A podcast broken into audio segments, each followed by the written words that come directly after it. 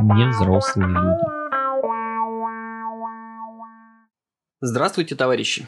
Меня зовут Леонид, и это четвертый выпуск нашего подкаста, посвященного жизни невзрослых людей. И сегодня я хочу поговорить с вами о конфликтах. Конфликты являются неотъемлемой частью жизни любого человека, вне зависимости от его религии, расы, пола и происхождения. Мнение оно как жопа, есть у каждого, и довольно часто оно отличается от мнения окружающих. На этой почве возникают самые разные конфликты. От небольшой личной неприязни до мировой войны. Но сегодня я хотел бы рассмотреть конфликты, которые имеют место в жизни невзрослого человека. Если исключить случайные перепалки в очереди за хлебом и незначительные ссоры за парковочные места возле дома, то мы увидим, что систематический характер носят только конфликты внутри семьи и рабочего коллектива. Вот о них-то мы сегодня и порассуждаем. Поехали. Невзрослые люди. Начнем с простого, но интересного. Как мы относимся к конфликтам? Обычно само слово «конфликт» вызывает у нас негативную реакцию, как что-то ужасное, чего следует избегать и ни в коем случае не провоцировать. С одной стороны, это верно. Мало удовольствия можно получить от ругани, особенно если она может перерасти в рукоприкладство или поножовщину. С другой стороны, нет в этом мире более захватывающего зрелища, чем бой двух спортсменов мирового уровня. Или финал чемпионата мира по футболу, в котором деньги больше, чем в годовом бюджете большинства стран. Получается, что конфликт не всегда плох. Конечно, никто в своем уме не захочет смотреть на войну в прямом эфире, но 17 лет следить за любовными отношениями людей, которые сидят вокруг костра и решают, кто из них тупее, в перерывах между строительством своей любви, это вообще нормально. А где же та тонкая грань между уверенностью в том, что Вторая мировая одно из самых страшных событий в мировой истории, и наклейкой «Можем повторить» на автомобиле в преддверии 9 мая? Никто не любит скандалов, но мы гордимся вовремя произнесенной остротой, которая поставила нашего оппонента на место. Никто не хочет драться, но в случае победы мы говорим «как я ему втащила?». В этом и кроется секрет. Мы не любим ни конфликты, мы не любим проигрывать. Посмотрите на интервью с фанатами футбола после игры. В 99% случаев вы услышите фразу «мы сегодня победили» после победы. А вот после поражения фанат скажет про свою команду «они сегодня были не собраны и проиграли». Наблюдая за конфликтом, мы отождествляем себя с одной из сторон и переживаем победу как свою собственную. Но в случае поражения мы стараемся от него отстраниться. Возвращаясь к нашим невзрослым конфликтам внутри семьи и на работе. Как же возникает конфликт с близкими людьми? Как правило, для этого нам не нужно серьезного повода. Стоит близкому человеку слегка задеть наши интересы, как мы взрываемся вулканом праведного гнева, стремясь уничтожить обидчика во что бы то ни стало. Делать больно близким не самое благородное занятие, но так ли это ужасно? Я задам всего один вопрос. Сколько раз за свою жизнь вы становились участником или свидетелем конфликта, в котором один участник обвинял другого в эгоизме, на что второй отвечал, что не имел ни малейшего понятия о боли, которую он наносит? Обычно это выглядит так. «За пять лет ни разу мне цветы не подарил, козел!» «Да ты бы хоть один раз сказала, что ты этого хочешь, а еще думал, у тебя аллергия, дура!» Проблема такой ситуации не в конфликте, а в его своевременном отсутствии. Часто бывает так, что один человек причиняет другому боль, но не знает об этом. Оскорбленный, в свою очередь, терпит обиду, не желая провоцировать конфликт.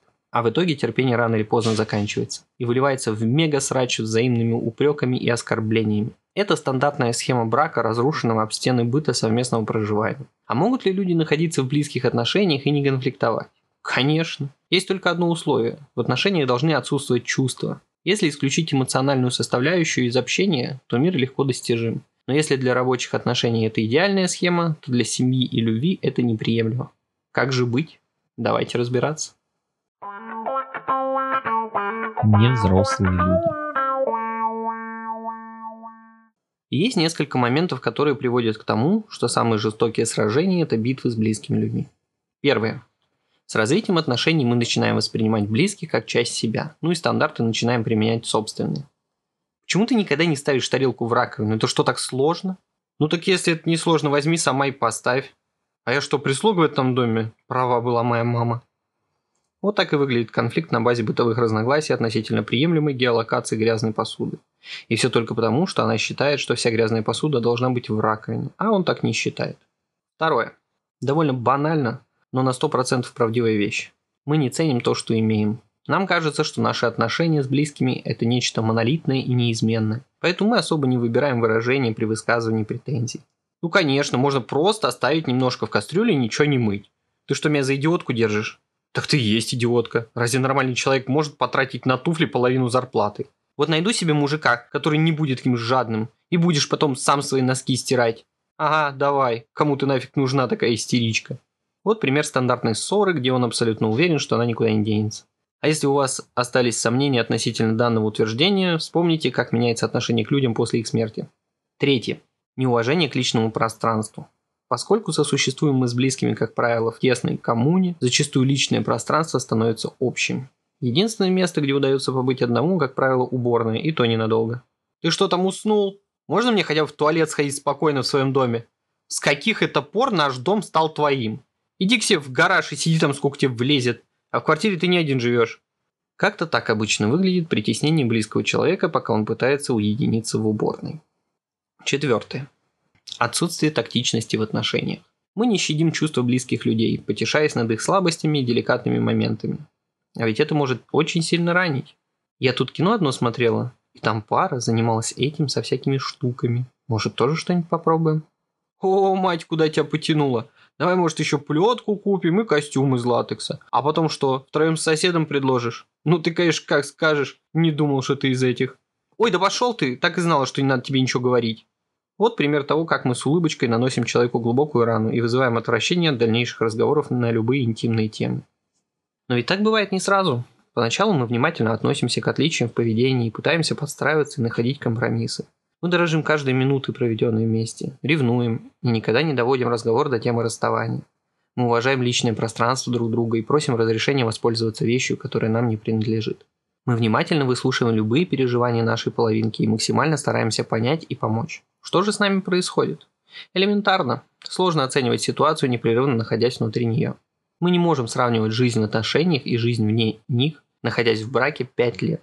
Мы просто не помним, как это, когда дома никто не ждет и не для кого вставать по утрам. В чувство нас обычно приводит пощечины судьбы. Когда, например, близкий человек попадает в больницу или узнает страшный диагноз. Тогда-то мы вспоминаем, как он нам дорог и как плохо жить без него. А есть еще конфликты между родителями и детьми.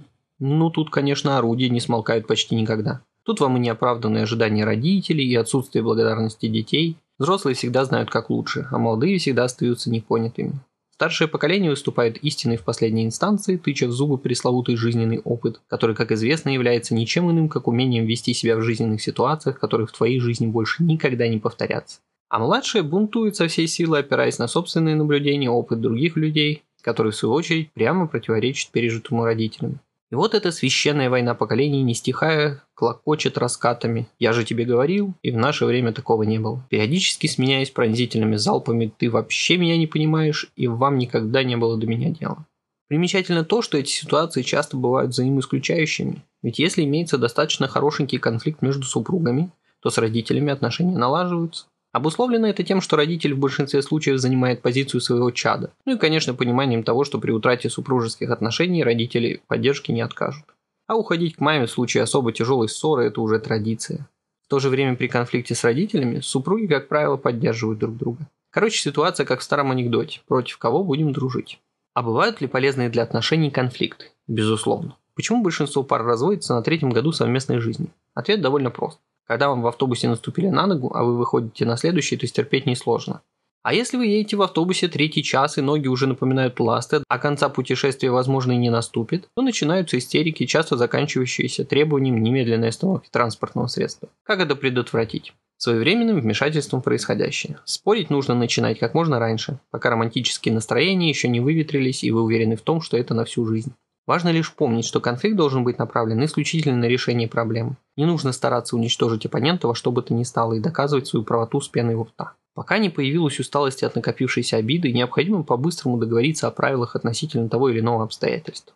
Разбирая пример выше, никто бы не стал повышать тон, если бы на заре совместной жизни была бы достигнута договоренность ставить грязную посуду только в раковину, даже если нужно было обосновывать необходимость данного действия.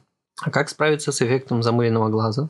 Что делать, если забыл, насколько человек для тебя дорог? Тут есть два способа. Один помягче, другой пожестче. Первый способ – в жизни каждой пары был момент нежелательной разлуки, когда в силу обстоятельств влюбленные не могли быть вместе и сильно скучали друг по другу.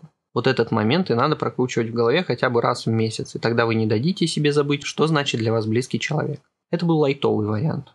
Второй способ жестче, но проще. В следующий раз, когда ваша половинка отправится в магазин, на работу или фитнес, Представьте, что кто-то уснул за рулем грузовика и раскатал вашу любовь ровным слоем по асфальту.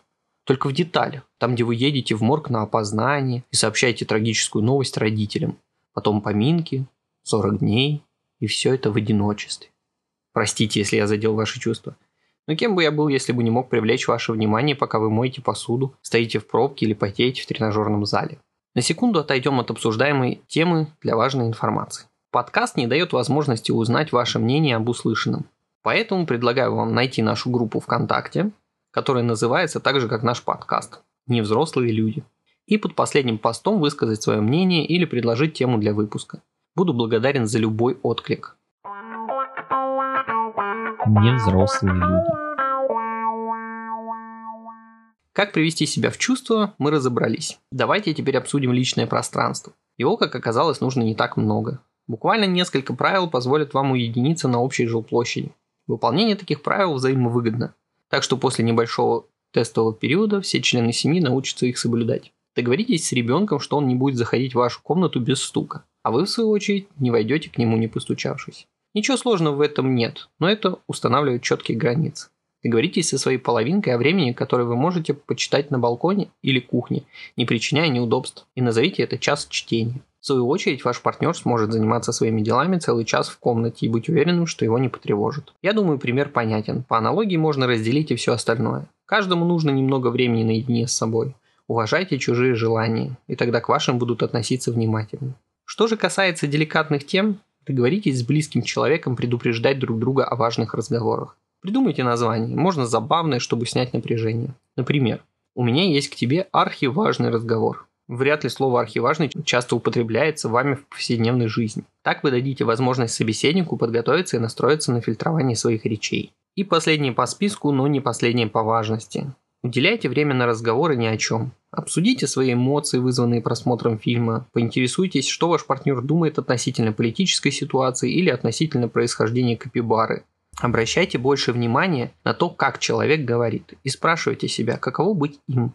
Как говорил древний китайский мудрец, никогда не осуждайте человека, пока не пройдете долгий путь в его ботинках. И даже в периоды самых тяжелых конфликтов помните, вы вместе не просто так, что-то вас связывает, и это почти всегда что-то светлое. И никакой бытовой интерес не может быть важнее отношений с близким человеком. На сегодня это все. Я благодарю вас за внимание и желаю крепких отношений с близкими людьми, а конфликты в вашей жизни пусть всегда заканчиваются объятиями. А с вами был я, Леонид. До скорых встреч, мои дорогие невзрослые люди. Невзрослые люди.